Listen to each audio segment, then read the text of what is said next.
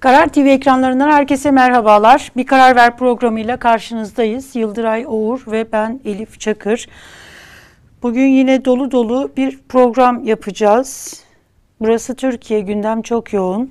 Ee, ilerleyen dakikalarda e, Amber'in zaman bizlerle olacak.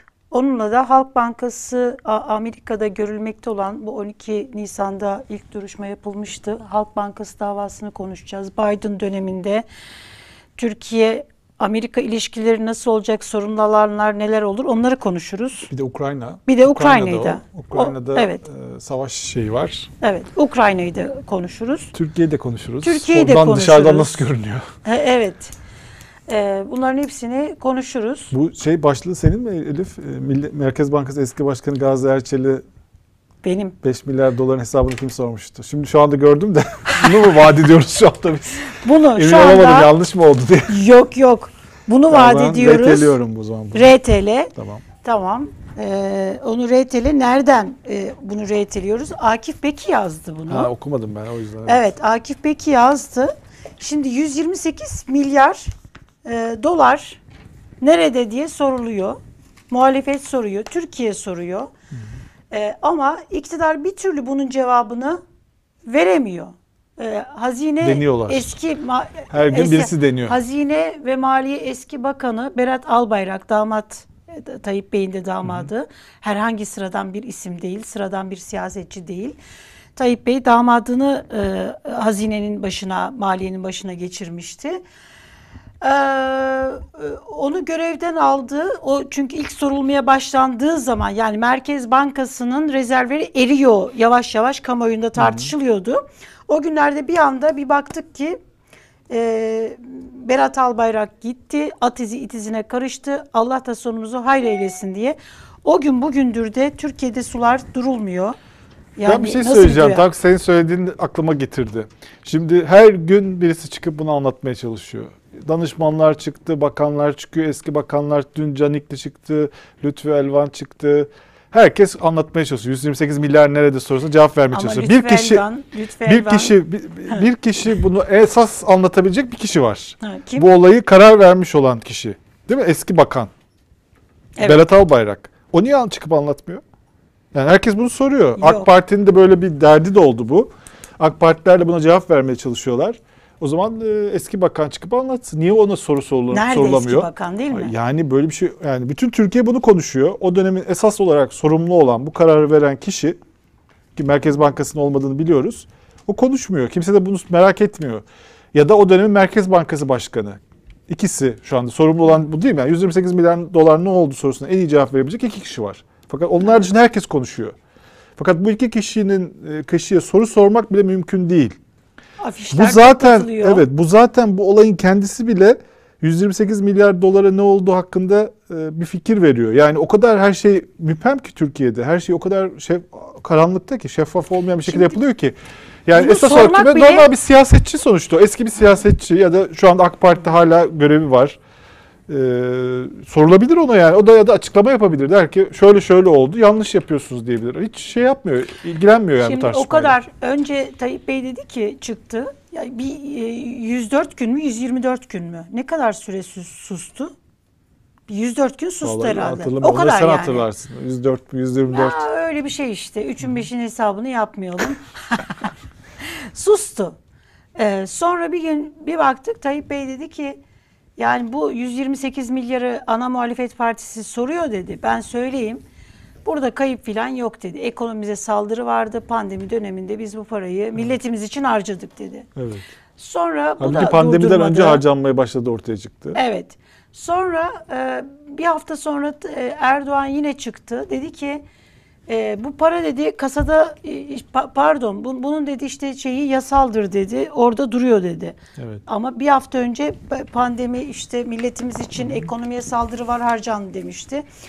Sonra çıktı bir, bir, bir hafta sonra tekrar çıktı Tayyip Bey. Bu arada tabii e, Berat Albayrak'ın kendisi yok ama bir sürü kendi, be- damadını övdü filan.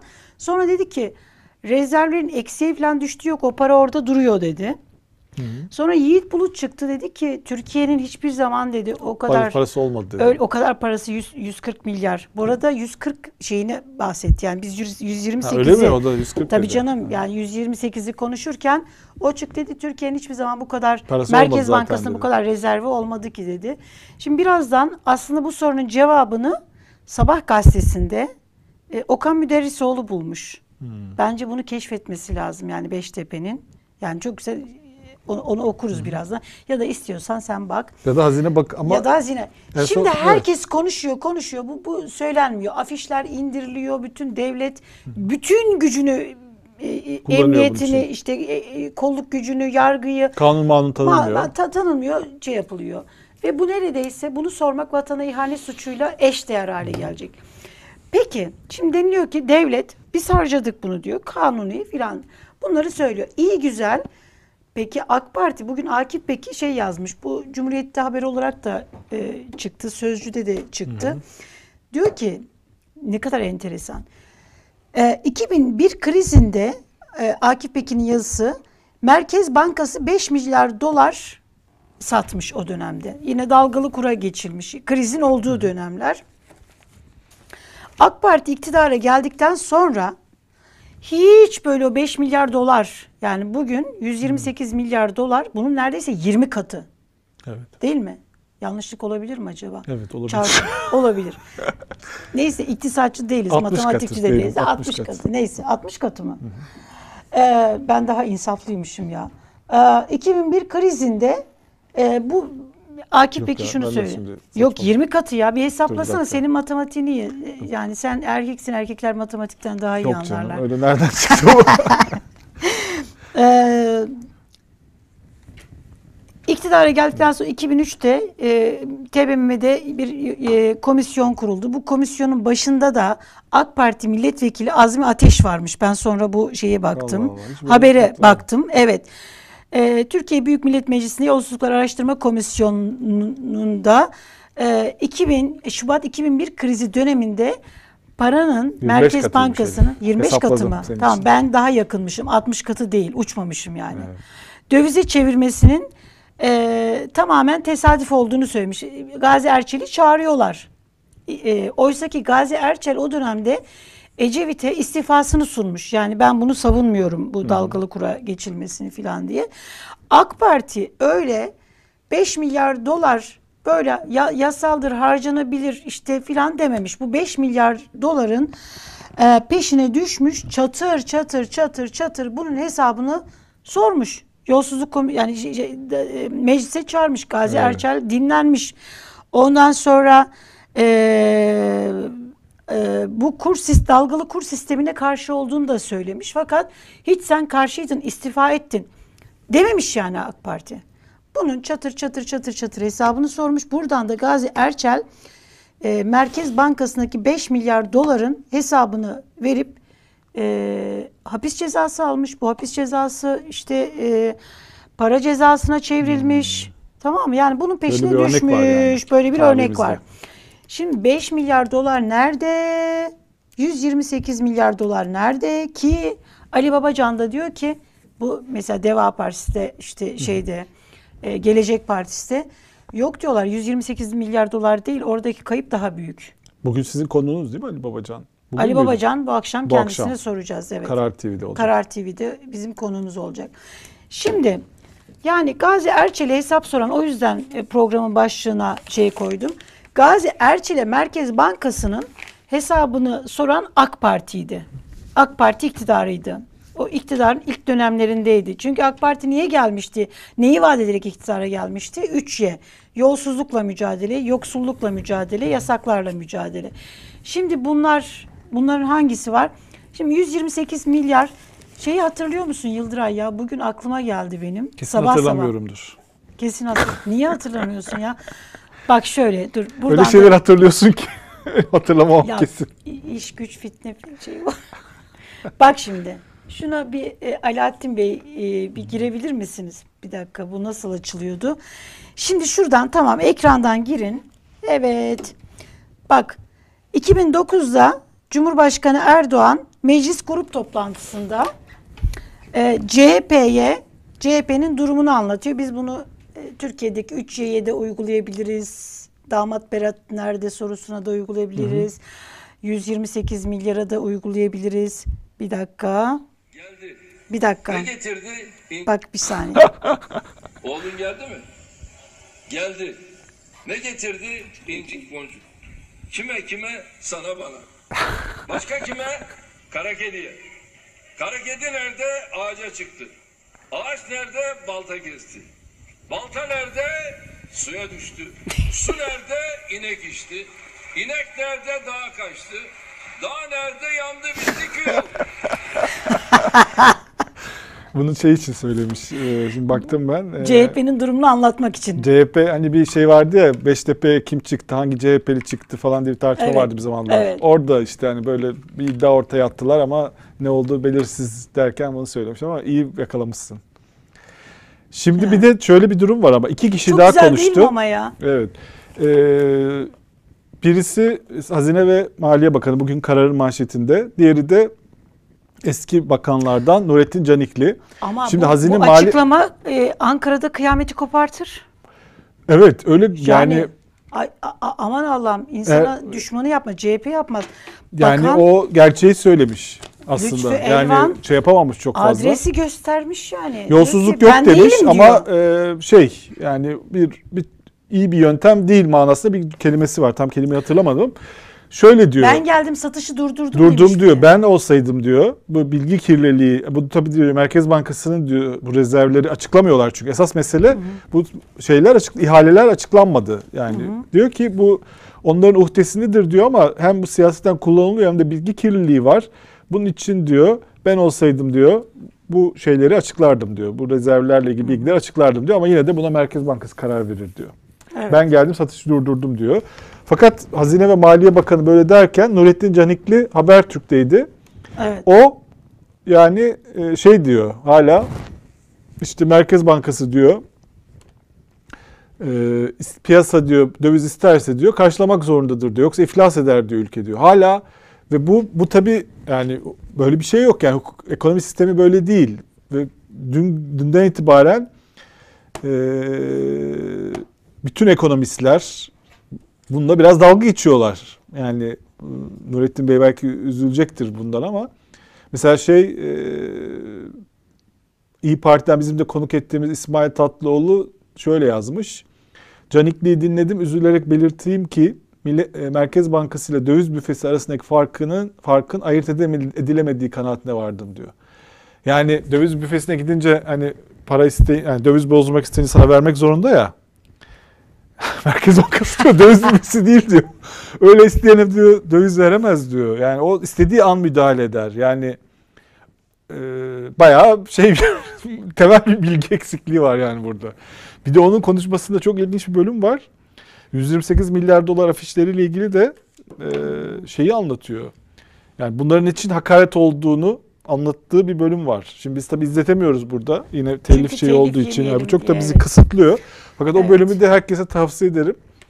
E, gerçekten de e, hakaret olduğunu çok e, hani şey var ya bu bir dizi vardı. Geçen sene çok meşhur oldu ya. Hangisi? Yani of Berkun Oya'nın e, dizisi. ha şey. Hani e, bir eviriyorsun, başkadır. eviriyorsun, Yok, yok. çeviriyorsun, konuyu oraya getiriyorsun. Getiriyor. Gevirmiş çevirmiş, konuyu Cumhurbaşkanı hakarete getirmiş gerçekten.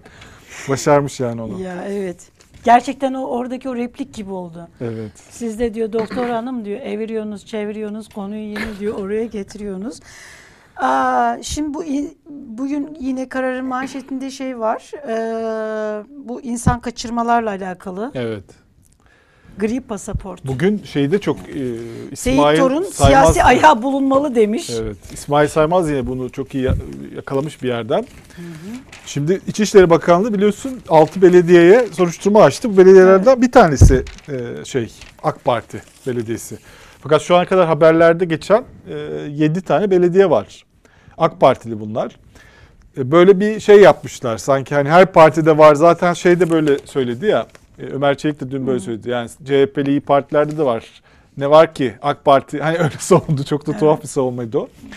O da şey hani CHP'li ve AK, İyi Partili belediyelerin e, olaylarını belediye başkanlarına sormuş. Çok ilginç bir yazı. Yine iyi bir gazetecilik. Ee, burada bir e, Gömeç Belediyesi, Balıkesir Gömeç Belediyesi'nde bir uluslararası kış festivaline Makedonya'da gerçekten böyle bir festival olmuş ama e, gidenlerden 21'i dönmemiş. Burada bir e, şey var. Aynı benzer bir şey var. Belediye başkanı diyor ki ben diyor festivale katılacaklar. Bunlar folklorcu diye biz verdik diyor. Ben hepsini folklorcu zannediyordum diyor. Acenta diyor e, araya şey yapmış diyor. 21'i dönmedi diyor. Tek kelimeyle biz yediler diyor. Evet. Şoför bile dönmedi diyor. E, bu böyle anlatıyor. Yeşilova'da yine bir yine mevcut yani diğerlerinde olmayan organizasyonlar yani vardı. Bunlarda mevcut bir takım organizasyonlara gidilirken aralara birileri sıkıştırılmış. Orada da pasaportlar kayıpmış. İnsanların dönüp dönmediği belli değil. En komiği şu bak bu çok güzel. Ee, Adıyaman Gölbaşı e, burası da CHP'liymiş. Ee, Yunanistan Selanik'te bir karnavala mehter takımı göndermişler. 64 kişi. mehter takımdan bir kişi dönmemiş. Yunanistan'a giden şey yani hani var ya akıncılar. e, Osmanlı'nın akıncıları Ya. var ya onun gibi takımı Rahmetli. göndermişler. Bir tanesi orada kavga kararmış. Mehter. Çok güzel. Neyse yani bu da çok enteresan. İçişleri Bakanlığı da böyle hani öyle bir belediyeleri seçmiş ki bakmışlar herhalde böyle son iki senede yurt dışına e, işte folklorcu, bulcu bucu gönderen kimler var diye bir karma yapmışlar. E, ama e, sonuçta şu anda mevcut iddiaları olanların çok, çok? AK Partili var. Onların Şey nasıl... aklıma geldi şu var ya Vermehteri diyen bir programcı vardı. Evet. O bile işe yaramıyor. Adam çalıp çalıp sonra ülke ülkesini e, terk etmiş. Yıldıray bak şey var. e, Cumhurbaşkanı Erdoğan tarihi konuşmalarını Seninle Gençlikle Geleceği isimli bir kitapta toplamış. E, One Minute çıkışı falan da varmış. Dünya beşten büyüktür. Durmak yok yola devam. Bu kitap e, lebalep imza törenleri olursa ben giderim. Bu kitabı imzalatmaya.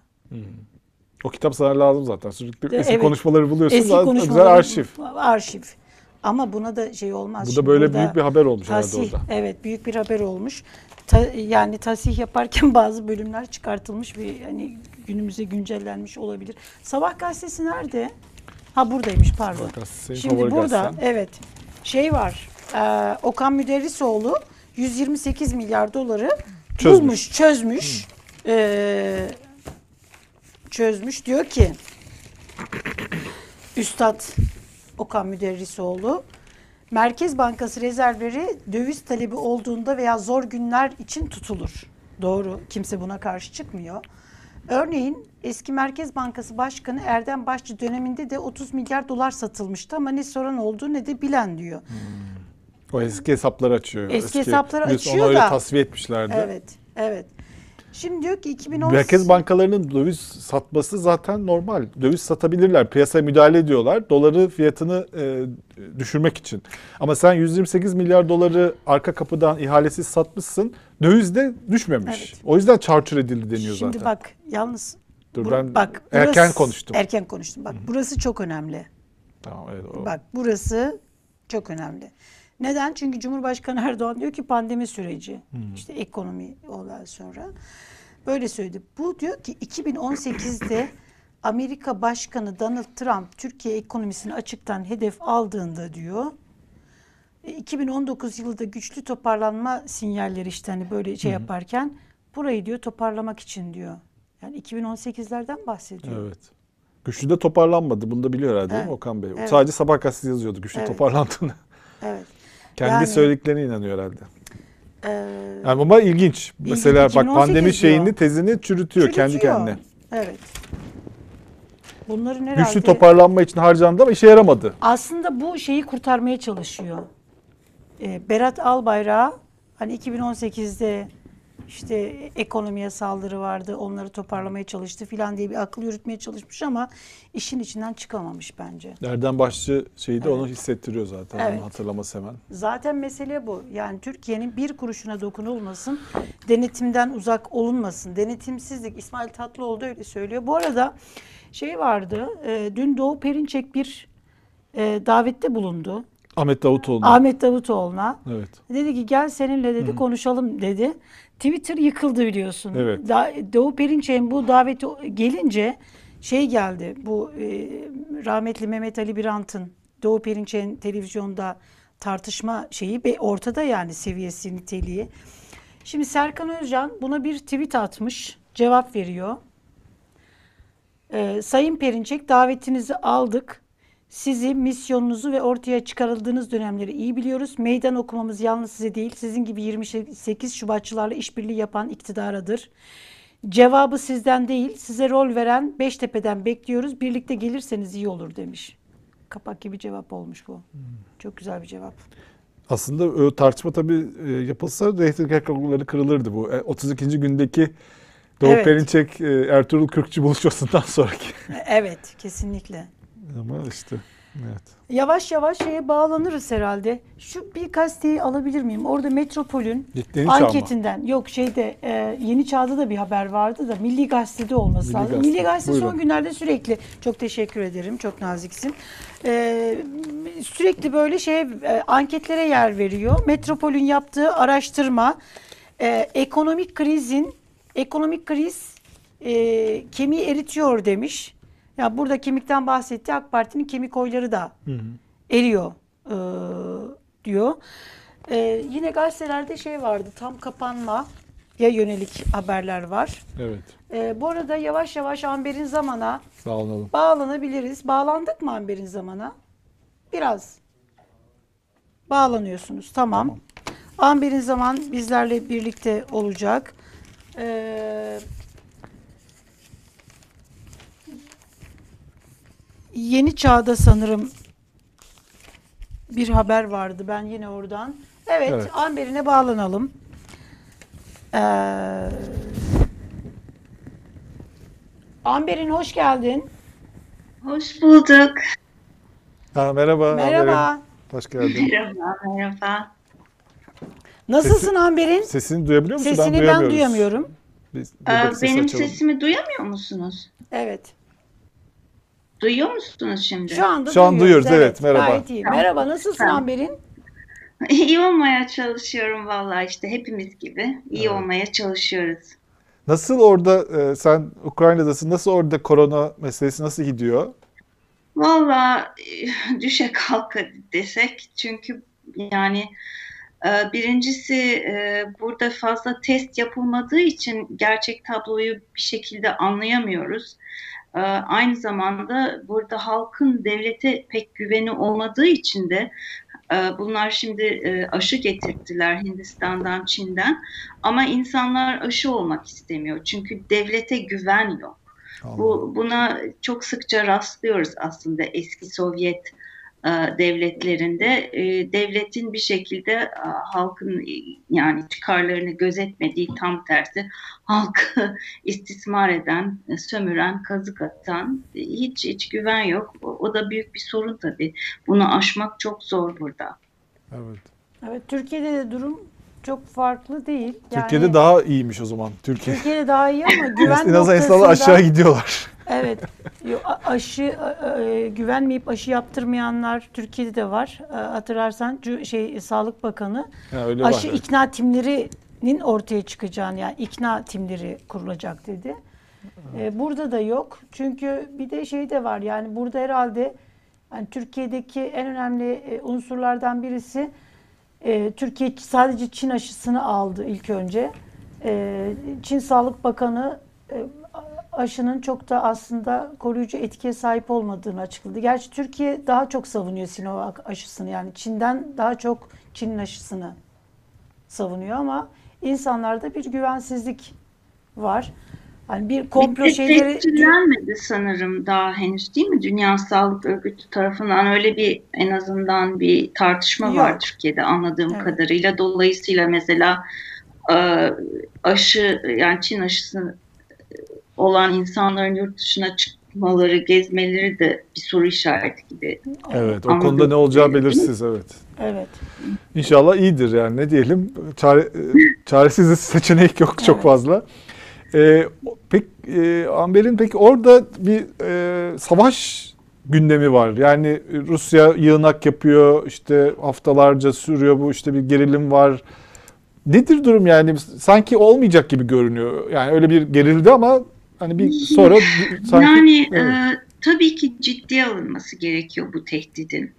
Ama dediğin gibi e, şu ana kadar hani henüz e, Rusya'nın attığı yani oraya e, asker yığma dışında oraya derken Doğu Ukrayna'ya, Doğu Ukrayna sınırını, Donbas bölgesine ayrıca da Kırım'a asker yığmak dışında hani herhangi bir somut adım atmış değil ama burada tabii e, iki unsur ön plana çıkıyor. Birincisi buradaki e, hükümetin, Zelenski hükümetinin 2019'da iktidara gelen e, hükümetin Rusya yanlısı oligarklara yönelik başlattığı kampanya. Bu da doğal olarak tabii Rusya'yı son derece rahatsız etti. Ee, bu oligarklara bağlı bankaları e, yaptırım altına koydu. Aynı zamanda e, bunların medya kuruluşları var. Onları kapattı. E, bunlar da tabii Rusya tarafında son tarafından son derece hasmane bir tutum olarak algılandı. Ondan sonra tabii Biden yönetimi geldi iktidara. Şimdi Rusya belli ki bir sert mesaj vermek ihtiyacını duydu. Hem Ukrayna'ya hem de işte genel manada Batı'ya hani e, siz sizin Ukrayna'ya olan desteğinizi bir yere kadar tahammül ederiz ama bizim de belli kırmızı çizgilerimiz var. Ona göre e, hani iyice bir düşünün Ukrayna ile ilişkileri daha da ilerletmeden gibi bir e, algı yaratmak istediği anlaşılıyor Rusya'nın. Tabii öte yandan Amerika'nın da e, geçtiğimiz hafta e, e, uyguladığı yeni e, ve gayet ciddi yaptırımlar var, ekonomik yaptırımlar var Rusya'ya yönelik. Biraz da o yüzden de diş gösterdiği anlaşılıyor. Evet.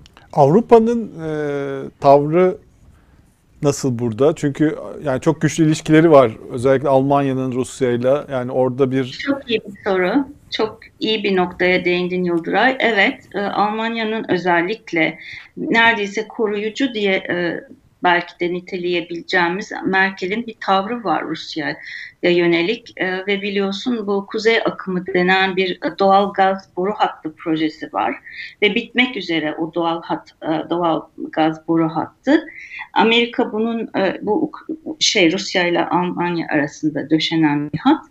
E, Amerika mümkün mertebe bunu e, yani engellemek istiyor. Hatta bu projeye dahil olan şirketlere yönelik uyguladığı e, ekonomik yaptırımlar var ama buna rağmen bu sürdü. Tabii işte dedik ya hani Rusya henüz bir şey yapmadı. Şimdi Rus, e, Rusya eğer Ukrayna'ya gerçekten hani ciddi manada bir saldırı düzenlerse bu Almanya'la olan ilişkisi de bence artık sürdürülemez hale gelir. Yani o noktada Merkel dahi artık Rusya'yı savunamaz. Bir de unutmayalım öte yandan süren bir kriz var. Şu anda e, Rus muhalif Navalny biliyorsun ciddi sağlık sorunları yaşıyor. Hatta ölümün döşeğinde olduğu söyleniyor ve e, Amerika'dan gelen mesaj hani eğer bu adam ölürse hani siz onu serbest bırakıp gerekli tıbbi müdahalelere hani yapılmasını engellerseniz e, daha fazla hani cezalandıracağız sizi gibi bir, bir takım evet. mesajlar veriyor. O noktada gene hakikaten eğer Navalny ölürse e, Almanya'nın, Avrupa'nın daha bir sert tavır takınmak zorunda kalacağını bekleyebiliriz. Peki sağlık sorunları e, Navalny'nin kendi normal sağlık sorunları mı yoksa daha önce de hani bir e, zehirlenmişti. zehirlenmişti. Ee, Valla böyle bir olmadığı için müdahale. orada tam olarak istiremiyoruz ama kendi yani avukatları e, işte oradaki koşulların yani e, tutulduğu, bulunduğu hapishane koşullarının o kadar berbat olduğunu ki işte adamın sağlığına zarar vermiş bir şekilde. Kendisi de bu arada e, açlık grevine başladı. E, tam olarak bilemiyoruz durumu.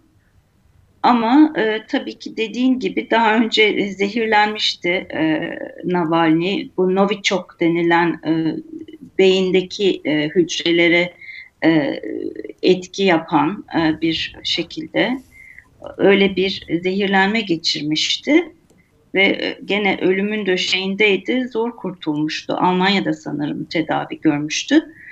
tabii o geri planı da göz önünde tuttuğumuz zaman sağlık açısından herhalde durumu gerçekten de kritik o, o kritik. Navalny'nin çekmiş olduğu belgesel vardı. O belgesele Evet. yasak geldi mi? Yo, Rus- YouTube'da. YouTube'da var da Evet. yani Evet tabii Rusya'da tabii yasaklamak için her türlü gayreti gösterdiler ama biliyorsun Türkiye'de de herkes antrenmanlı bu konuda VPN'ler falan vasıtasıyla gene hani bir takım şeylere ulaşılabiliyor. Yani e, Rusya henüz e, Çin düzeyinde değil bu sansür konusunda. E, Ama evet çok e, tabii sinirlenmişti Putin çünkü onun sarayı işte Evet. o Evet. şaşa Açıklayamadılar da sonra ne olduğunu. Böyle iş adamları falan çıktı işte benim Evet. orası falan dedi ama.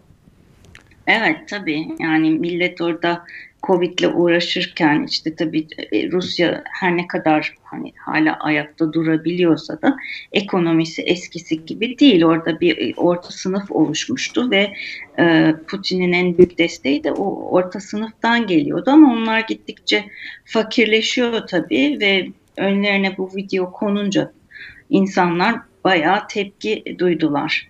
Ve hatırlarsan Navalny e, Rusya'ya dönmeden önce bayağı bir gösteriler vardı. Evet. Sokakta millet sokağa dökülmüştü bir ara. Gerçi onu e, bir şekilde dindirdi oradaki hükümet ama yani belli ki bir, bir öfke birikimi var orada. Evet. evet. Bir son olarak bu Ukrayna meselesiyle ilgili biraz da Amerika ile de konuşmak istiyoruz seninle. Ee, Türkiye'nin pozisyonuna nasıl görülüyor oradan? Yani işte e, Ukrayna lideri Zelenski Erdoğan'la görüştü. Erdoğan bayağı destek açıklamaları yaptı. Ruslar rahatsız oldu işte ve bu yüzden e, turizm e, Türkiye'nin tek turist şeyi olan diğer ülkelerden zaten pandemi dolayısıyla gelmiyordu. Geçen seneyi kurtaran Rus turistler de gelmiyorlar. E, bayağı ciddi bir tepki vermiş oldu aslında. E, Acaba Nasıl görülüyor oradan? Yani böyle çünkü Türkiye böyle bir. Rusya'yla da yakındı. Onu da çok fazla kırmak da istemiyordu. Bir tercih yapmış gibi görünüyor burada Türkiye. Bir tercih yaptı demeyelim. Ama şimdi e, tabii ki e, Rusya'yı dengeleme ihtiyacı hissettiği apaçık özellikle Karadeniz'de Türkiye'nin değil mi? Bu yani tarihsel olarak böyle bir e, gerçeklik var. Ee, ve aynı zamanda tabii e, NATO zırhını bürünerek e, Rus yani Ukrayna'dan yana tavır almak e, göreceli olarak daha az riskli bir şey Türkiye için. Çünkü neticede e, Libya'nın, e, Suriye'nin e, aksine Ukrayna Avrupa'da yer alan bir ülke. Dolayısıyla direktmen NATO'yu ilgilendiren bir alan.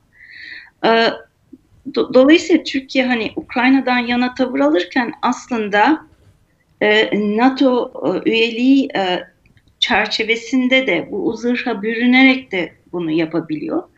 Ve e, yani Ukrayna ile e, şu an ilişkileri ve benimsediği tavır yani o hatırlarsan Zelenski bir hafta önce mi gelmişti? Onun akabinde bir e, ortak e, be, açıklama yapılmıştı ve orada gerçekten Türkiye çok hani e, hatta Almanya'ya nispeten e, daha ileri bir tavır e, sergilemişti. Ne demişti? İşte NATO ya üyeliği için her türlü e, işte e, işbirliği yapılmalı vesaire halbuki orada frene basıyor Almanya. Yani bayağı e, Ukrayna'dan yana bir net bir tavır benimsedi.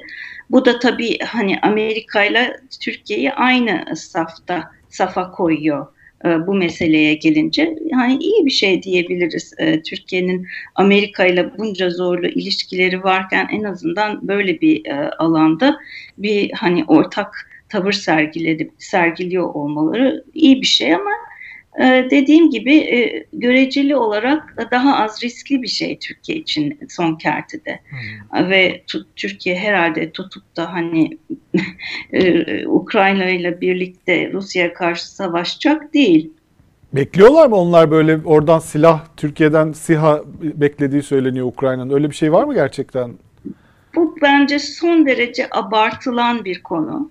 Yani aklı selim olan, aklı başında olan, biraz da e, askeri işlerden anlayan insanlar herhalde e, sihalarla e, Rusya ordusuna karşı karşında yani e, şey gibi Karabağ falan gibi değil. Orada 100 bin tane tahminen asker var şu anda. Her türlü araç, gereç ne varsa bütün Rus ordusunun gücü, haşmeti orada yığılmışken sen bir S-400'ler var. onunla herhalde durumu kurtaracak değilsin. Kaldı ki e, Ukraynalılar da çok iyi biliyorlar ki yani Rusya'ya yönelik ekonomik, iktisadi yaptırımlar ötesinde e, NATO'nun e, Rusya ile bir savaş, sıcak savaşa girmeyeceklerini kendileri adına gayet iyi biliyorlar ki Türkiye herhalde tek başına bunu yapacak değil.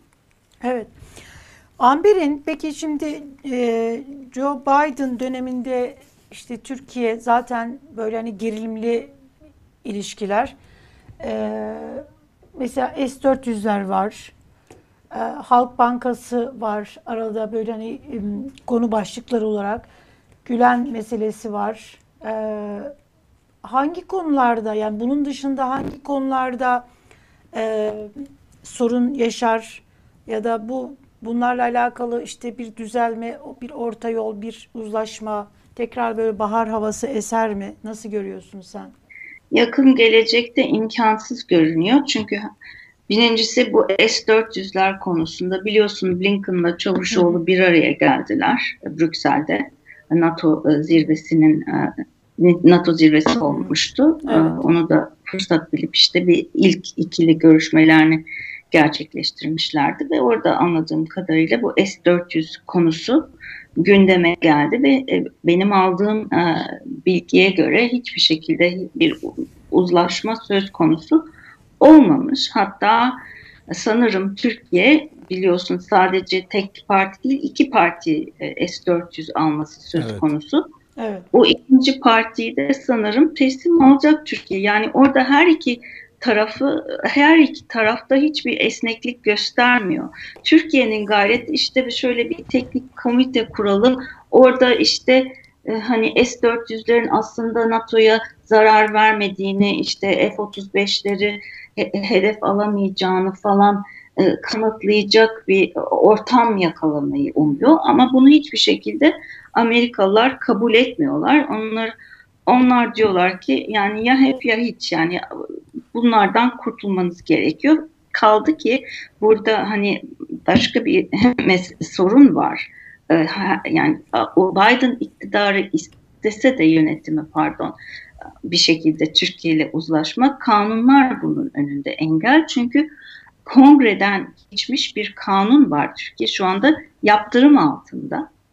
Ve o yaptırımların kalkması için de Türkiye'nin mutlaka bu S-400'lerden vazgeçmesi gerekiyor. Yani aldık, bir yere koyduk, kapısını da kilitledik. Bunu asla kullanmayacağız garantisi vermesi bir çözüm olmayacak Türkiye için. Bu aslında güzel bir nokta. Ee, böyle bir öneri aslında Washington çevrelerinde dolaşıma girdi.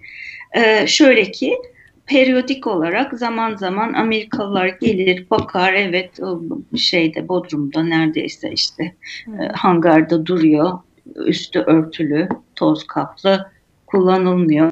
Hani öyle hani illa da Türkiye toprakları dışına çıkartmak yerine böyle bir formülü önerenler var ve makul bulanlar var. Ama Türkiye bırakın onu yapmayı hani ikinci partiyi almaktan bahsediyor. Hatta ondan da ileri gidiyor. Ee, Rus savaş uçakları almaktan bahsediyor, Sukhoi''ları almaktan bahsediyor. Dolayısıyla orada gerçekten büyük bir açmaz var. Halkbank'tan bahsetti. O dava şimdi birkaç gün sonra e, görülmeye başlayacak New York'ta. 12 Bayağı Nisan'da... da sürer diye düşünüyorum o dava. Hı hı. Pardon? 12 Nisan'da herhalde ilk duruşma yapıldı mı? 12 Nisan'da bir 12 Nisan'da evet bir duruşma bir yapıldı. duruşma tarihi vardı evet. Evet çok teknik bir konu aslında. Ee, ve dediğim gibi bayağı uzun sürecek bir konu. Hani öyle bir iki ay net sonra her şey işte karar verilir. Öyle bir e, durum söz konusu değil. Burada tabii e, hükümet açısından, Türkiye'deki iktidar açısından e, en kritik nokta buradaki tanıklardan Rıza Zarrab'ın neler anlatacağı. Tanık değil Çünkü, mi o kesin olarak? Tanık tabii tabii o biliyorsun devletle anlaştı. Nasıl bir anlaşma? İşte ifade, vereceği ifade, e, işbirliği yapmak işte karşılığında onun cezası hafifletilecek. Öyle bir anlaşma yaptı ve e, hala açılmamış e, onun ifadeleri işte bunlar bakın zarflara konup mühürleniyor neyse. O, hala açılmamış e, ifadelerin olduğundan söz ediliyor. Hmm. Yani tam olarak neler anlattığı bilinmiyor diyeyim. E, ve bu davanın seyrini nasıl etkiler? E, Türkiye'deki iktidarı, e, iktidarda yer alan e, figürleri ne kadar etkiler, ne şekilde bağlar? Bütün bunlar tabii büyük merak konusu. Evet. E, burada tabii büyük bir yanlış yaptı kanaatimce iktidar. Hani e, dava kaybolsun yok olsun gibi bir gayret içerisindeydi ve bir bir ara işte Trump'la birlikte böyle bir fırsat yakalayabileceğine de inandı. Hatta devreye işte eski eski New York Belediye Başkanı ve Trump'ın çok yakını olan Giuliani'yi devreye sokarak işte oradaki mahkeme başkanının üzerinde baskı kurmaya falan da kalktı. Yani Trump bir bayağı bir gayretler gösterdi Türkiye adına ama bu iktidarla zaten öyle bir şey asla söz konusu değil. Kaldı ki o gayretler de boşa çıktı. Yani bir etkileri olmadı. Dolayısıyla Türkiye o yolu tercih etmektense oradaki sisteme bir şekilde müdahale edip Türkiye'deki hale getirme çabaları ki çok fantastikti bence. Onu yapmak yerine oturup pazarlığa yani bir pazarlığa pazarlığa oturabilirdi. Diğer bankaların Deutsche Bank, Paribas gibi onlar da işte benzer şekilde hani aynı çapta değil. Çünkü bu Halkbank meselesi yani yüzyılın en büyük işte e, şeyi gibi e, yolsuzluk ağı gibi e, tarif ediliyor İran lehine. İran'ın işte yaptırımları şey yapması yani yaptırımlardan etkilenmemesi için başvurulmuş bir işte bir ticaret petrol karşılığında altın vesaire ve merkezinde şey oturuyor Halk Bankası figür olarak da Rıza Zarap ve e, Türkiye'deki iktidardaki e, Türkiye'deki iktidardaki e, işbirlikçileri diyelim. Aa, e, yani aslında oturup bir pazarlık yapabilirdi. Pazarlık da ne üzerinde olabilirdi? E, hukuk üzerinden değil, e, ödenecek e, ceza üzerinden.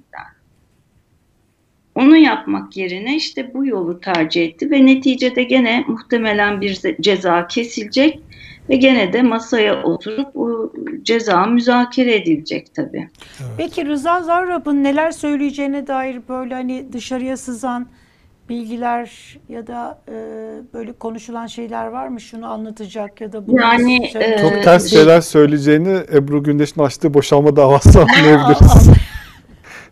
O boşanma davasını ama e, Ebru Gündeş kendisi yani açtı? Açmak zorunda mı kaldı? İşte o yüzden diyorum zaten. Kenara zaten anlattıklarına bakılırsa hatırlarsan ilk e, parti duruşmalarda Atilla Hakan Atilla'nın yargılandığı bu davalarda bayağı hani iktidar açısından zarar veren e, açıklamalardı. Yani bizzat e, Cumhurbaşkanı ve ailesiyle olan yakınlığını tarif ediyordu. Bir takım bakanlara e, ulaştırdığı hediyelerden bahsediyordu. Yani bayağı bir şeyler zaten anlatmıştı. Evet. Tabii e, Türkiye'de e, bir şekilde bunlar pek gündem olmadığı için basın üzerindeki o müthiş hani sansür baskı e, yüzünden belki hafızalarda pek taze kalmadı ama yani e, 2013 yolsuzluk e, e, davasından ayıramayız bütün bu olup biteni bugün. Hepsi aynı bütünün bir parçası ve devamı. Hakan Atilla'nın görevden alınmasının bu işte hani Amerika'ya bir taviz ya da bir böyle e, zeytin dalı uzatmak gibi bir anlamı var mı? Yani öyle yani algı, zeytin dalı nasıl bir zeytin dalı ki? Yani orada belki e, esas zeytin dalı diyelim e, yabancı e, yatırımcılaraydı. Çünkü Hakan Atilla'yı o kurumun başına koydukları anda Avrupa Kalkınma Bankası ki e, borsadaki e, şey hisselerin yüzde onuna tekabül eden bir varlık gösterdiği söyleniyor. Hepsini sattı ve çekip gitmişti hatırlarsan. Evet. Yani protesto şeklinde. Yani e, bence o daha ziyade e, piyasalarda yeniden bir güven sağlamak adına atılmış bir adım olabilir. Ama orada da tabii biliyoruz hep hepimiz ki bir istikrar söz konusu değil. Çünkü habire Merkez Bankası Başkanı değişiyor bu arada. Dolayısıyla bir yandan sen borsaya güven aşılamak istersen e, e, isterken öte yandan e, kendi kuyunu kazıyorsun diğer icraatlerinle. Yani e, çok öngörülebilir bir ülke olmaktan çıktı maalesef Türkiye yatırımcılar açısından. Tam ben bununla ilgili bir şey soracaktım. Yani e, sen dışarıdan Türkiye'ye baktığın için çok da uzun yıllar boyunca Türkiye'de de e, gazetecilik yaptın. Şimdi daha E, belki bizden daha iyi görüyorsundur. Biz böyle çok dışında içinde o kadar iyi göremiyor olabiliriz. Genel olarak Türkiye ile ilgili e, Batı, e, Avrupa ve Amerika'nın e, yani bu ülke artık hani artık burada öyle çok fazla demokrasi, insan hakları demeyelim burada. Yani burası bir hani lost case gibi biraz baktıkları daha böyle aramızdaki diplomatik sorunları, dış politika sorunlarını çözelim, bir kontrol altında tutalım. Çok fazla da oraya buraya da kaymasın gibi baktıkları ve çok fazla da aslında Türkiye'deki iç içeride ne olduğuyla çok fazla ilgilenmedikleri. Yani eskiden böyle bir çıpa vardı işte Avrupa Birliği çıpası, işte Amerika etkiliydi Türkiye'deki işte demokrasi, insan hakları meselelerini açıklamalar yaparlardı bir sürü konuda. da AK Parti kapatma davasında da ayağa kalkmışlardı. Başka konularda da. Öyle bir şeyin kalmadı artık. O bakışın kalmadı. Sen nasıl görüyorsun? Gerçekten hani öyle Türkiye aman hani burada zaten bir Orta Doğu ülkesi bu kadar oluyor ancak demokrasi gibi mi bakılıyor artık Türkiye'ye? Yani bu iktidar e, başta kaldığı sürece o şekilde bakılıyor Türkiye'ye. Yani e, hani AK Parti iktidarda kaldığı sürece Cumhurbaşkanı Erdoğan Cumhurbaşkanı olduğu sürece Türkiye'den hani böyle bir mucizevi bir e, geriye dönüş işte o Türk Baharı dediğimiz 2002 ile 2000 hadi cömert olalım ona kadar süren o dönemin hani bir daha oraya geri dönülmeyeceğini varsayarak evet tam da tarif ettiğin gibi bir bakış açısı söz konusu. Gayet transactional denilen işte hani alışveriş tarzında herkes kendi çıkarını kolladığı bir şekilde bir ortak zemin yakaladığı. Bunun en net fotoğrafı da işte geçen günlerde hani hepimizin önünde seyirdi. Neydi o? İşte Van der Leyen ve Charles Michel Avrupa Birliği Komisyonu evet. Başkanı ve Konsey Başkanı Ankara'da işte Erdoğan'la buluştuğunda en net fotoğrafı bu, oydu bence bu yeni durumun. Nelerin konuşulduğunda az çok biliyoruz. İşte bu mülteciler, Türkiye'nin bir şekilde mültecilere bir devasa otel olarak e, faaliyet göstermesi karşısında e, Avrupa Birliği'nden işte milyarlar gelmeye devam edecek. Ondan sonra işte bir şekilde hani evet son derece bu haliyle kabul edecekler yani aslında. Evet. Mülteciler evet, yani. e, Türkiye Türkiye için mülteciler kartı hala çok önemli bir kart mı? Yani işte hani zaman Bence zaman öyle. Avrupa'ya Hani bir ara kapıları açarız. hatırlarsan, e, şey Türkiye bir sürü işte Suriyeli dahi olmadıkları sonra anlaşıldı ama bazı gariban mülteciler geçtiğimiz sene e, Şubat mıydı o Rusya ile böyle Evet, vereceğim. evet 27 Şubat'ta. Evet. Yunanistan sınırına yığılmıştı. Bir 10 bin kadar kişiydi sanırım. Evet. Hani bir şekilde o ters tepti falan iddiaları var ortada. Hani Avrupalılar eskisi gibi işte o kadar kolay değil bu iş. Bu da bu, bu da her şeyi anlattı bize işte bu yaşanan bunun en güzel örneği giremedi o insanlar falan gibi e, bir şey vardı, bir söylem vardı bir ara ama ben bunu çok ikna edici bulmuyorum. Belli ki Avrupa hala bu konuda son derece hassas çünkü Bu mülteciler konusu biliyorsun Avrupa'da hükümetleri götürebiliyor. Norveç'teydi sanırım. Bu mülteciler yüzünden hükümet devrildi. Yani mültecilere yönelik en ufak bir böyle yumuşak bir tavır, tavizkar e, bir tavır e, orada işte yükselen sağ, popülist, faşist partileri güçlendiriyor. Dolayısıyla Türkiye bu manada kilit e, konumda. Yani bir şekilde bu çok korkunç da gelse e, e, hani telaffuz ederken İdlib bir şekilde o İdlib Türkiye'nin elinde bir koz aslında. Evet. Evet. Orada da bir takım e, olaylar oluyor. Dün mesela Rusya'nın e, 200 muhalifi öldürdüğüyle ilgili bir haber çıktı. Sürekli bir Rusya ve Suriye e, rejimi orada bir takım saldırılar yapıyor Türkiye bölgelerinde. Türkiye'de çok fazla haber olmuyor bunlar. Daha çok Suriye'nin saldırıları olarak yansıyor. Tam olarak oradaki gerilim nedir? Sen Suriye'yi de çok yakından takip ediyorsun. Valla yakından takip etmeye çalışıyorum ama tabii hiçbirimiz gazeteci olarak özellikle Türkiye'nin e, bulunduğu bölgelere e, giremiyoruz. Ancak işte denetimli bir şekilde bazı gazeteciler götürülüyor. Bunu en son New York Times örneğinde gördük ve herkes böyle ayağa kalktı. Çünkü oraya giden muhabir o kadar pembe bir tablo çizdi ki Afrin hakkında Afrin'e götürmüşlerdi. Herkes böyle ayağa kalktı. E, çok büyük bir tepki uyandırdı o haberi muhabirin.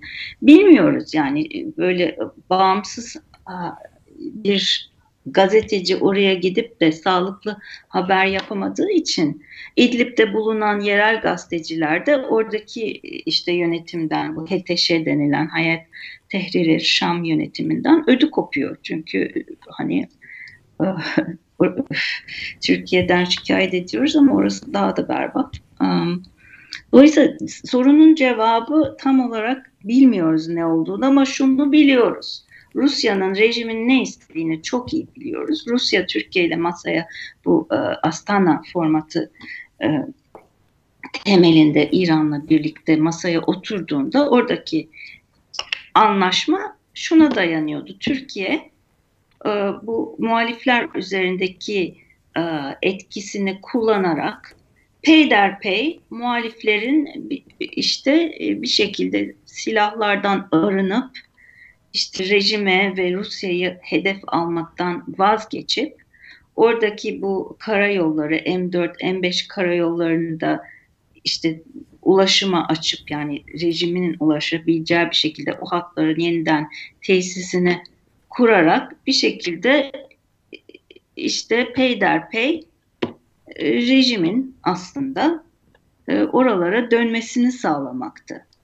Ama işler pek öyle yürümedi ve Türkiye bir şekilde oradaki nüfusunu, alanını, oradaki e, bileşenleri de Suriye Ulusal Ordu diye işte bu Hayat Tehrir Şam'ın dışındakiler diye belki adlandırabileceğimiz ve tümüyle Türkiye'nin denetiminde olan bir grup var ki onlar arada bir Hayat Tehrir Şam'la da çok, yani karşı karşıya gelebiliyor. Bir de işte bu Hayat Tahrir Evşan var ki onun Türkiye ile ilişkisi biraz muallak biliyorsun terör e, listesinde birçok ülkenin, Amerika'nın, Avrupa Birliği'nin e, Birleşmiş Ama röportajlar da veriyor Amerikan medyasına lideri değil mi?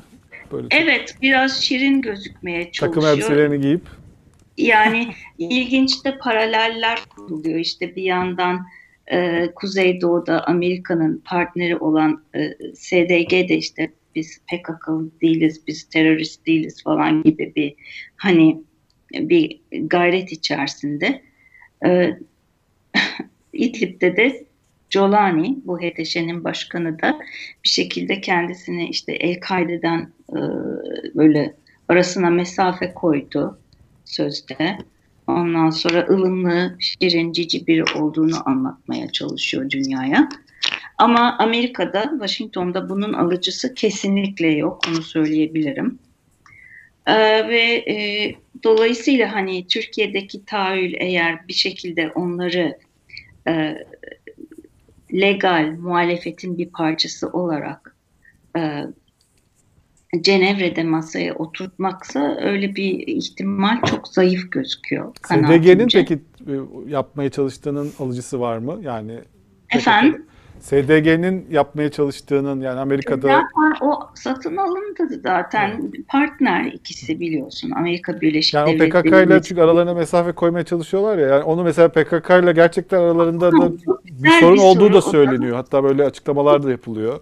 Çok önemli bir soru. Ee, o, o pek e, gündemde değil ama e, şimdi oradaki e, Türkiye'nin de desteklediği bir şekilde ve özellikle de Irak KDP'sinin Kürdistan Demokrat Partisi, Barzanilerinin KDP'sinin desteklediği e, bir takım e, muhalif Suriyeli Kürt muhalif gruplar var. Onlarla SDG'yi, PYD'yi artık ne şekilde adlandırmak istersen masaya oturtmuştu Amerikalılar. Ve e, o işte sözde şekilde aralarında anlaşıp ortak bir yönetim kurmak işte e, bu e, muhalif grupların da peşmergelerini SDG'ye katmak gibi böyle gayet e, şey e, e, bence pek gerçekçi olmayan projeleri vardı. Ve bunun çok hızlı bir şekilde temeli şuna şunun üzerine oturmaya başladı. E, daha doğrusu şu dayatmanın üzerine oturmaya başladı. E, Pekke mutlaka Rojava'dan yani e, Kuzeydoğu Suriye'den elini ayağını çeksin. İşte bütün onlara bağlı unsurlar e, o bölgenin dışına çıksın. Nereye gidecekleri tabii çok e, yani adres gösterilmiyor ama yani gidebilecekleri tek yer Türkiye veya e, Irak Anladım. Kürdistan'ı. O da bir tezat bence. Çünkü orada çünkü sürekli e, saldırı altında o, o unsurlar Türkiye tarafından. Ve bu tabii ters tepti. Çünkü bir yere kadar bunlara tahammül eden PKK diş göstermeye başladı Kuzeydoğu Su- Suriye'de.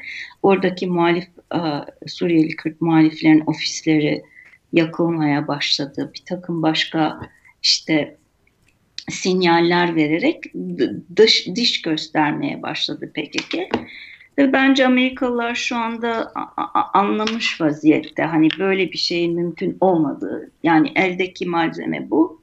Bu insanların geçmişi bu. Hatta e, şu anda da hala o ilişkiler yani SDG ile e, Kandil arasında ilişkiler tabii ki sürüyor. Ve bu da bu, bu gerçeğin bir parçası ve bunu değiştirmek de imkansız gibi bir şekilde idare edeceğiz durumu gibi bir artık hava hakim. evet. Evet. Dolayısıyla da o muhaliflerle Suriyeli Kürt muhalif gruplarla olan görüşmelerde sekteye uğramış vaziyette. Bu ABD konusuna ben tekrar dönmek istiyorum e, Amber'in. Bu hani e, S-400'leri konuştuk, Halk Bankası tamam. Başka hangi konular e, Joe Biden öne sürer ya da işte Erdoğan'la bir görüşme e, olduğunda konuşulur? 24 Nisan geliyor şimdi. Evet. Esas 24 mesele Nisan, olacak evet. herhalde. Evet o var tabii. Dört- dört gün, bugün ayın meselesi. 20'si. Ama Evet. bütün Dört bu sonra detaylara var. girmeden şunu notu düşmek zorundayız. Yani Biden yönetiminin önceliği tabii ki Türkiye falan değil, Orta Doğu'da değil. Birincisi Amerika'nın kendi e, çok büyük bir yerel terör diye adlandırdıkları bir sorunları var. Bu Yani bütün dünyanın ırkçı bizi konuşmuyor mu? aşırı sağ faşist tipler işte kongreyi Kandırıldık. Ya diyorum ki dünya bizi kondu- konuşmuyor mu? Bize böyle söyleniyor. Bütün dünyanın gündemi Türkiye değil mi? Çok üzgünüm Yıldıray maalesef dünya bizi. Peki bizi o zaman kıskanmıyorlar da. Kıskanmıyorlar da mı yoksa o herhalde o Allah doğrudur. Allah. Kıskanıyorlardır. Kıskanacak vakitleri olmuyor işte. Kendi dertleriyle uğraşıyorlar. Kendileri eskiden hani kıskanılıyordu ya Amerika rüya ülkesiydi ya işte Evet. o hale yeniden gelmekle uğraşıyorlar ama çok zor. Öyle bir yerel problem, çok büyük bir problem var ve Biden yönetimi Değerli yani önceliği içeriği düzeltmek. işte Amerika'nın altyapısı Evet. yeniden e, oluşturmak, yollar, hastaneler, her şey, eğitim sistemi gerçekten hani dökülüyor, yer yer, yer dökülüyor resmen. 3 milyar, e, trilyar, trilyon pardon dolarlık bir işte paket geçirdi kongreden. Bizde aslında çok tecrübeli bir ekip var. Oraya gönderebiliriz. Aa, Müteahhitler. evet, inşaat konusunda evet onları gerçekten bak çok güzel bir fikir bu. Ee, Herkes e, kazanır. Tabii iklim sorunu. En son Beştepe'nin bahçesine sorun. şey yapmış olabilir. Çin. Evet. Özlük Pardon? Otağı'nı. Pardon sen devam et sonra biz... Yok Çin Çin meselesi. Yani Evet. bütün bunlar şimdi her yeni yönetim başa geldiğinde e, Amerika'nın istihbarat bileşenleri, bileşenleri, ulusal e, istihbarat konseyi, e, CIA vesaire bütün bunlar bir araya gelip bir dört önümüzdeki işte o 20 yılı değerlendiren ve önümüzdeki tehditleri değerlendiren bir rapor hazırlıyor. Bu en son işte Biden yönetimi iktidara gelince e, yeni bir rapor koydular önümüze ve orada yani hakikaten her şey iklim, Çin, işte kutuplaşma, dijital teknolojinin yarattığı bu e, yalan, fake news, bütün bunlar ve bunun akabinde gelişen kutuplaşma, işte insanların e, devlet ve kurumlarına azalan, gittikçe azalan güveni ve o nispette işte cemaatleşmeleri, işte bu aşırı sağ beyaz faşist gruplar gibi grupların e, yükselişi ve bir şekilde devlet sistemlerine meydan okuyuşları, bütün bunlara bakan bir rapordu. Yani anlatabiliyor muyum? Evet. Aslında Türkiye'yi de fevkalade il- ilgilendiren Çok. meseleler bunlar. Aynen, evet. Özellikle iklimin hani biz burada Kanal İstanbul'dan bahsediyoruz. Ee, aslında korkunç e, bir e, iklim felaketi bekliyor bütün dünyayı. Ve Türkiye'nin bunun ön tedbirlerini alıyor olması gerek, gerekirken biz neleri konuşuyoruz? Ama senin e, spesifik olarak sorduğun hani Amerika, Türk, Washington, Ankara dosyasında başka hangi e, maddeler var? Evet, e, 24 Nisan'da Başkan Biden diğer başkanlardan farklı olarak en son Obama işte büyük felaket Metzger diye bir formül bulmuştu. O şekilde adlandırmıştı soykırımı. Ama acaba e, Biden ondan ileriye gidip soykırım diyecek mi ve son dönemde buna yönelik özellikle işte oradaki Ermeni diaspora grupları arasında e, hani e, böyle bir umut yeşerdiğini duyuyorduk. Hani neredeyse kesin gözüyle bakılıyordu. Evet soykırım sözcüğünü kullanacağı.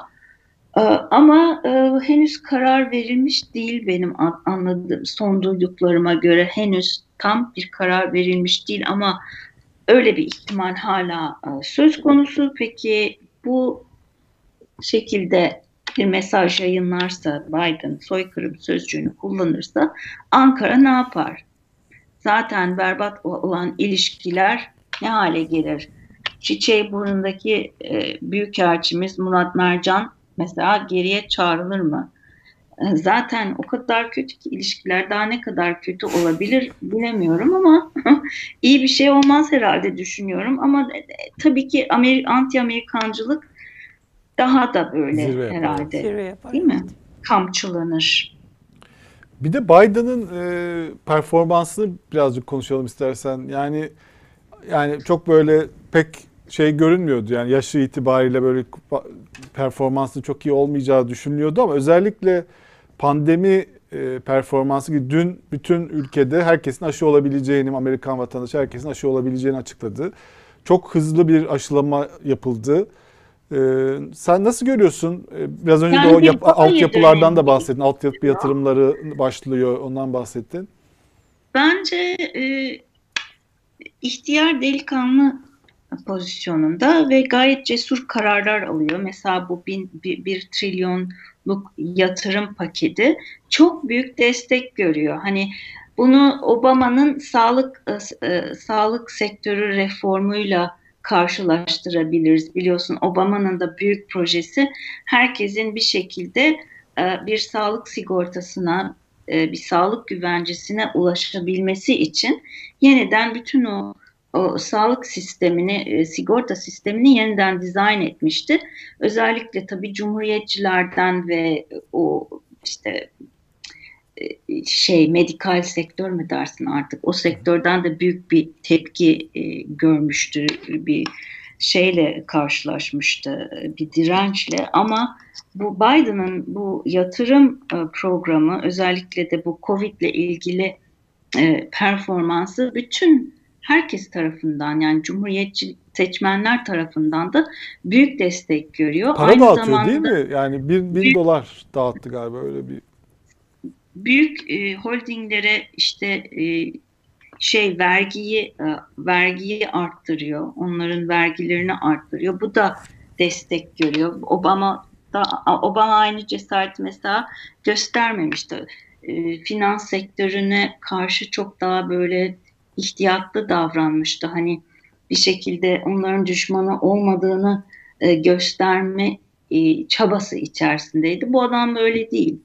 Hani halkın adamı gibi bir e, bir portre çiziyor şu anda halktan yana. Evet.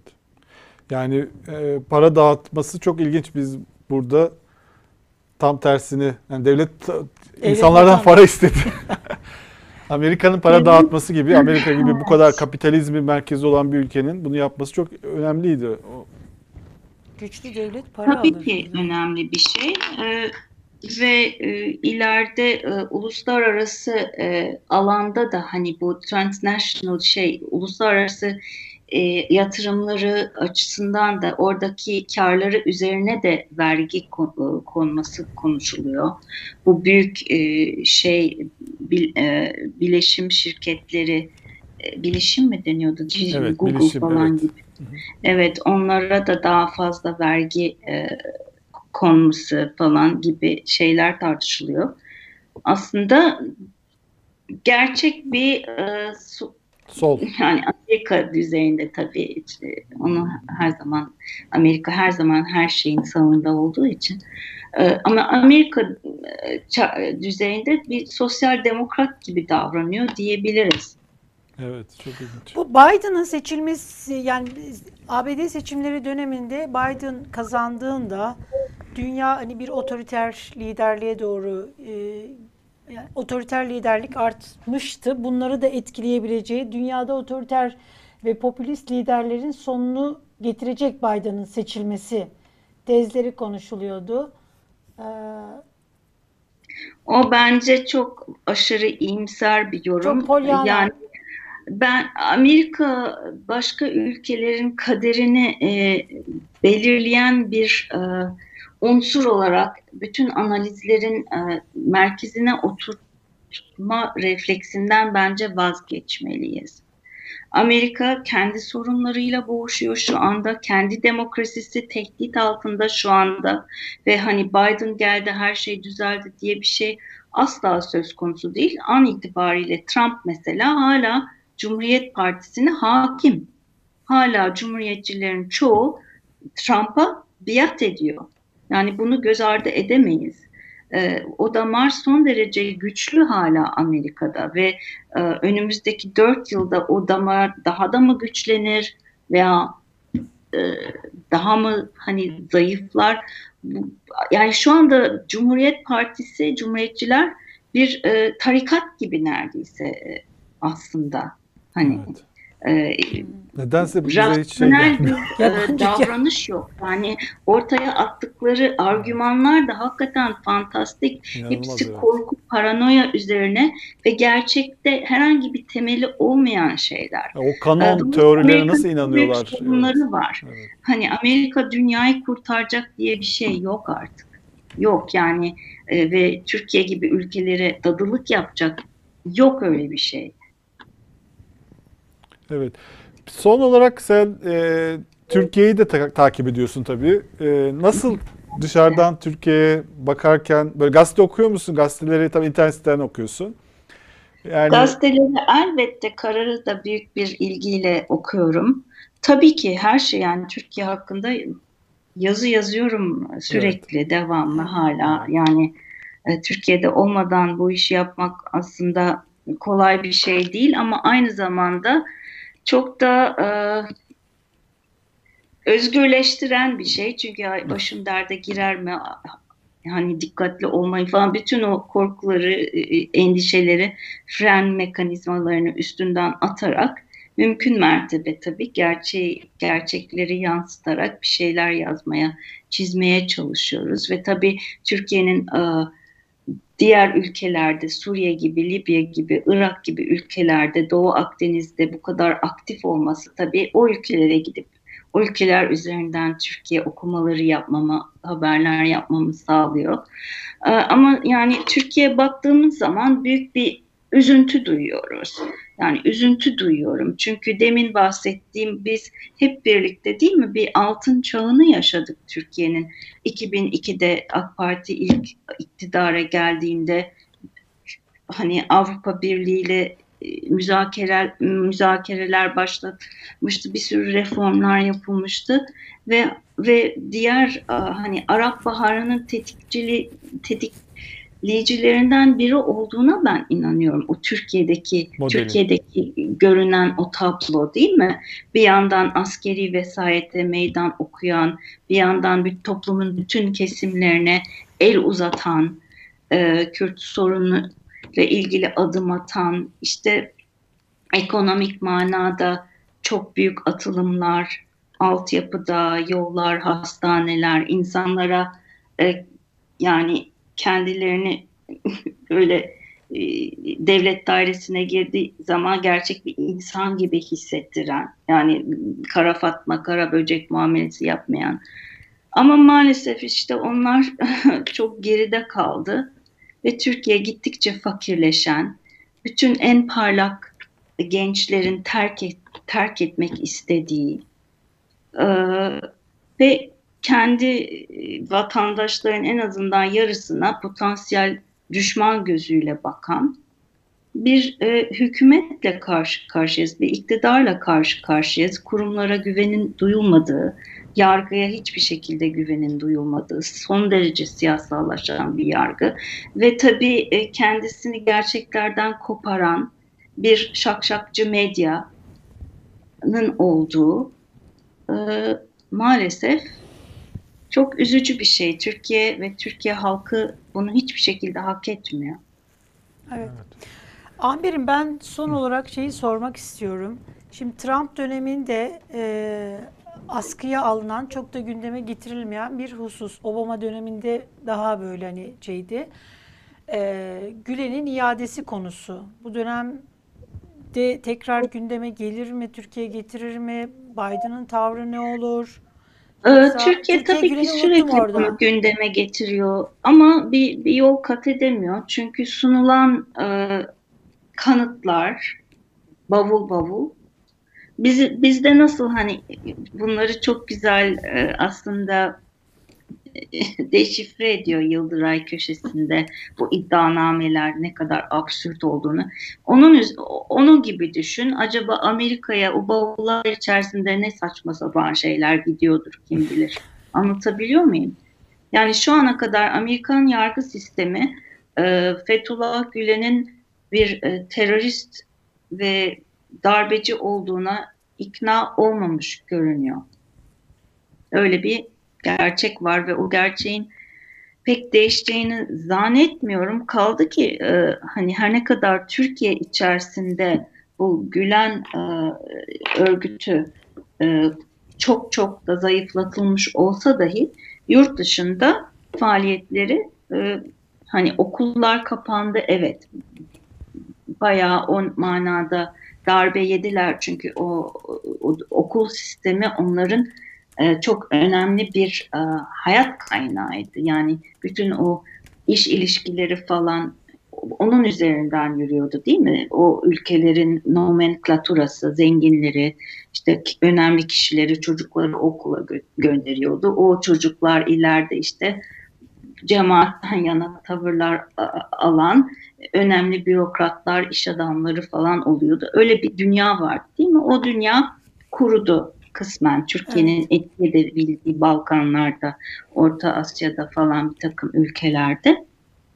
Ama gene de müthiş bir e, ağı yerinde duruyor ve biz bunu medya üzerinden de gözlemleyebiliyoruz. Mesela e, bu Gülen cemaatine yakın bir sürü e, dijital e, site var ve sürekli seri bir şekilde ve çok iyi bir editörleri var, İngilizceler müthiş falan. Hani sen onu onları bilmesen kim olduklarını gayet rahat referans alırsın yazı yazarken bir yabancı olarak. Hani Türkiye konusunda bir şey yazıyorsun. Çok da fazla bilmiyorsun ama yazı yazman gerekiyor. Google'a giriyorsun.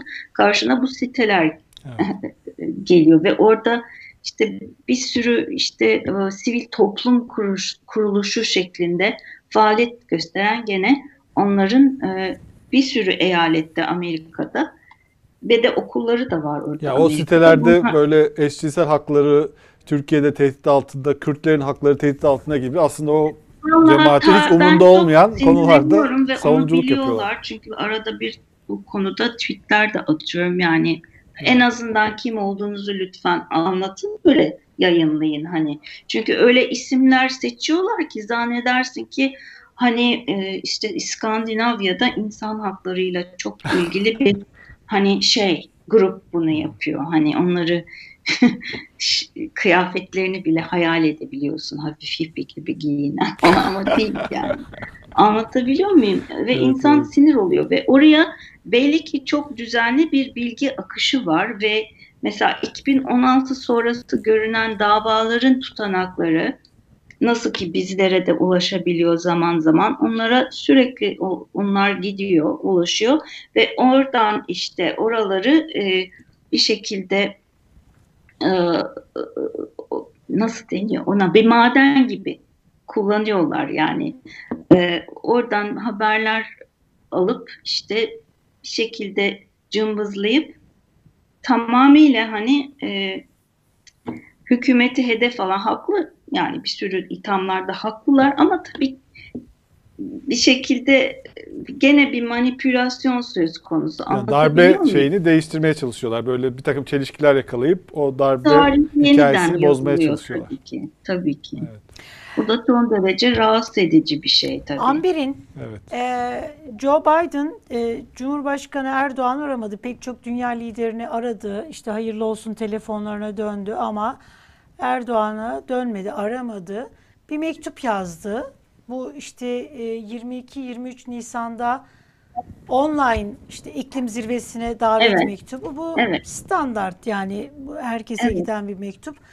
Neden Türkiye'nin beklediği arama gerçekleşmiyor sence? E, çünkü bir tavır koyuyor yani diyor ki bak sen senden biz bir şey istiyoruz. Sen hani safını belli etmek etmen gerekiyor. S400 konusu çünkü artık hani dediğim gibi çok büyük bir bir engel iki ülkenin ilişkileri S400 meselesi mi? Yani ben, bu konuda adım atmadıkça hani ben seninle fazla bir mesaim olamaz e, mesajını veriyor. Bir şekilde tabii ki olacak. Türkiye neticede bir NATO ülkesi. İşte Ukrayna'da gördüğümüz gibi Türkiye'nin coğrafi konumu hani her zaman önemini muhafaza ediyor. Kim olursa olsun başta Türkiye'de. O yani Afganistan konusunda Türkiye'den e, hani bir yardım bekleniyor. E, Irak'ta NATO e, çerçevesinde Türkiye'nin bir takım askeri e, yardımlarda bulunması işte eleman e, falan vermesi oraya işte komutan komutan eğitim için yani birçok alanda Türkiye ile gene hani bir işbirliği e, e, aranıyor ve o fırsatlar yakalanınca da değerlendiriliyor. Hani bir şekilde tamamıyla kopmuyor bağlar elbette ama bu bir siyasi tavır siyasi bir tavır. Şahsi bir tavır değil değil mi? Yani şahsi tavır olma şahsi, ihtimali var mı? Hayır değil değil. Hani değil. bu yani bir e, seçim döneminde bütün problem zaten ilişkilerin bu denli şahsileşmiş olması. Evet. Hani e, Erdoğan mesela Trump golf oynarken hangi anda ne zaman müsait ol, olabileceğini bilecek düzeydeydi. Anlatabiliyor muyum? Hmm. Ve hemen hemen işte adam herhalde ne bileyim terini falan silerken telefonu çaldırıyordu, ulaşabiliyordu. Aracılar vardı, damatlar evet, evet. vesaire. E şu anda öyle bir dünya yok, o bitti. Artık kurumsal normal bir ilişkiye döndü ve bu e, iki ülke arasında büyük bir sorun var bu S-400 sorunu. Ve tabii Türkiye bunlardan niye vazgeçemiyor? bunun e, izahı da bende yok. Hani gerçekten anlamakta zorluk çekiyorum. Hani Putin'den bu kadar korkuyorlar mı? E peki neden korkuyorlar? Ne yapacak Putin? Siz biliyor musunuz? Belki de çok seviyorlardır birbirlerini. Yani sadece korkuyla. Yani Putin'i Biden'dan daha çok seviyoruz, öyle mi? Putin çok fazla karışmıyor bizim içeride neler olduğuna. O, o yüzden öyle bir fark var herhalde arada. İyi de getirdiği şey artı nedir? Ben onu tam anlamış değilim. Şahsi sevgi olabilir. Yani Çin'le de biz anlamıyoruz. ilişkiler, Çin'le ilişkiyi Çin'le- de tam Çin'le de. anlamak mümkün değil. O da Şimdi bir sen Batı dünyasıyla ilişkilerini zayıflattığın nispette, e, yatırımcıları korkuttuğun nispette, yani kurumsal yatı- yatırımcıları korkuttuğun nispette Çin gibi, Rusya gibi, İran gibi aktörlerle değil mi iş Evet. tutmak zorunda kalıyorsun. Ve onu yaparken de belki Türkiye'nin e, milli menfaatleri e, aleyhinde bir takım kararlar almak durumunda kalıyorsun. E, yani bunun totaline baktığın zaman aslında gerçek e, Türkiye gerçek tehdit buradan kaynaklanıyor. evet. Değil Yani mi? Rusya, e, İkili işte. ilişkilerde Türkiye'nin, sorun çıkınca güvenliği, Evet. işte Türkiye'nin toprak bütünlüğü, şusu busu. Ama sen bir yandan bu gibi aktörlerle iş tutarken tam da o savunduğun e, güvenliği aslında e, bence zarara uğratıyorsun.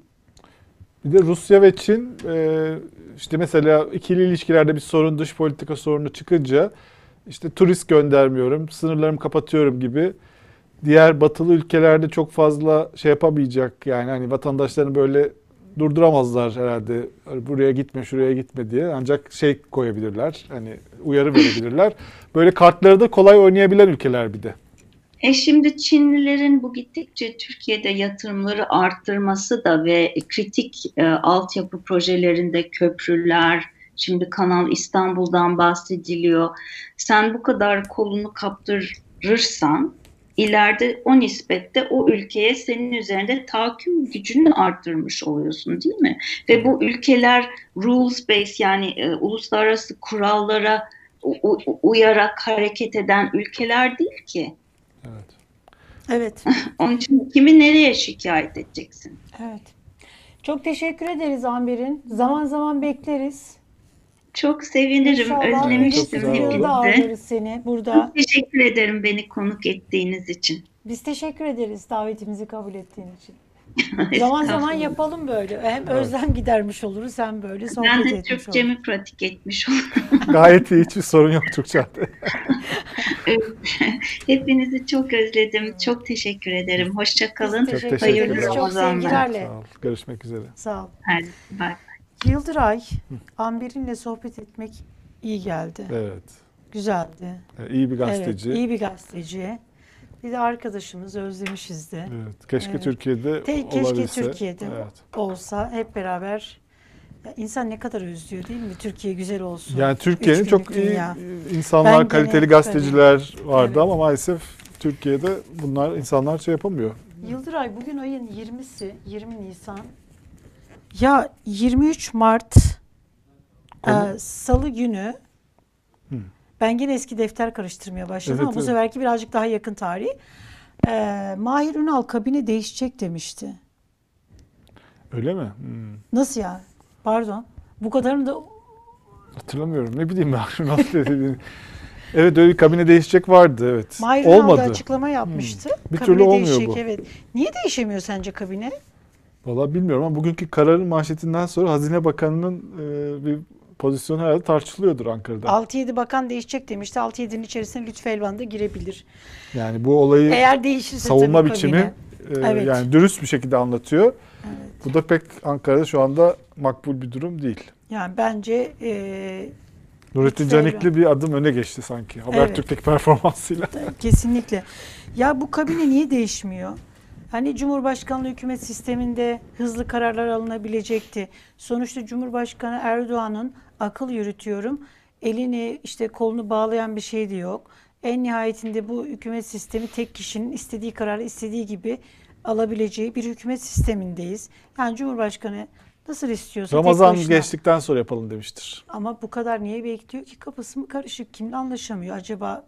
Yani İkna edilmeye çalışan biri vardır bir, belki. birisi vardır. Herhalde birisini memnun etmeye çalışıyor. Bilmiyoruz. Ya da birisini kabul ettirmeye çalışıyor. Neyse yani. Yani bunlar biz- konuşuluyordur. Özbek e, neydi çadırı mıydı? Otağında yapılan iftarlarda bizim görmediğimiz bunlar Ben- konuşuluyordur herhalde. Ya ben şeyi merak ettim. Orada dün biraz konuştuk da o Özbek çadırında Otağı. otağı pardon. Camdan Özbek, Camdan. Hiç camdan bir otağı yapılmamış. İlk kez. Bir de bunların bir renkleri varmış. Mesela rengine göre o otağın işte değeri, kıymeti, Hmm. statüsü anlaşılıyormuş. Neyse şimdi bu otağda Ramazan gecelerinde Hoş Geldin Ramazan şarkısı söylenmesi isteyen bir şarkıcı, türkücü oluyormuş orada, müzisyen. Şarkı söylemiş. İbrahim Kalın çıkmış olabilir mi sahneye acaba? ben kafamda gerçekten bu geldi. Samimiyetle söylüyorum hiçbir art niyetim yok. Çünkü otağı geleneklerine baktım. Yani Neler yemek yapılıyor tabii. kültürü, işte şıp Müzik orada. tatlısı filan böyle çok değişik yemekler var. Özbek pilavı var. Özbek pilavını Özbek yemiştim. pilavı çok güzel. Evet. O, e, Özbek bir pilavı de kanaat lokantasında Hoş çok güzel geldin yaparlar. Ramazan diye yani böyle bir şarkı. E, sözleri de bayağı güzel. O mutlaka söylenirmiş. Öyle mi? Özbeklerin öyle adeti var. Ö- Öyle adeti varmış evet. Neyse burada senden öğrenilmiş oldu bu da. Ben şey yaptım bayağı böyle Özbek kültürüne daldım. Böyle öğrendikçe burada Otağ kültürünü anlatırız zaman zaman. O yemek tariflerini filan da. Peki Evet. programımızın sonuna geldik. Ee, belki bakarsın bu gece kabine değişir. Onu bilmiyoruz. Bilmiyoruz yani. E, Her an sürprizlerle dolu. Belki kararnameyle değişir. Cumhurbaşkanlığı kararnamesiyle. Resmi gazete şu sıralarda çok popüler değil. Evet programımızın sonuna geldik. Bugünlük bizden bu kadar. Yarın tekrar biz burada olacağız. Ee, Allah nasip ederse. Yarın e, program konuğumuz hepinizin çok yakından tanıdığı bir isim. Atilla Yeşilada, Evet. ekonomist. Bizlerle birlikte Ne soracağız olacak. ona? 128 milyar dolar nerede? 128 milyar dolar nerede olabilir diye soracağız. Eskiden böyle ilkokullarda cineli kitapları vardı biliyor musun? Böyle çöpten yapılan. Tabii, tabii. Biliyor sen o döneme yetiştin mi Yıldıray? Yani biliyorum kütüphanede gördüm. Tam yetiştir sayılmaz. Şimdi Atilla Yeşilada'dan Cineli'yi anlatır gibi bize anlatır mısın diye söyleriz yani sorarız Evet, kendisine. Kesinlikle çok iyi anlatacaktır. Biz burada olacağız. Sizleri de bekliyoruz. Bir de bir zahmet böyle YouTube kanalımıza abone olursanız çok seviniriz. Kendinize iyi da Ali bakın. Babacan var değil mi? Ali Sizin- Babacan var evet. Sizin yerinizde.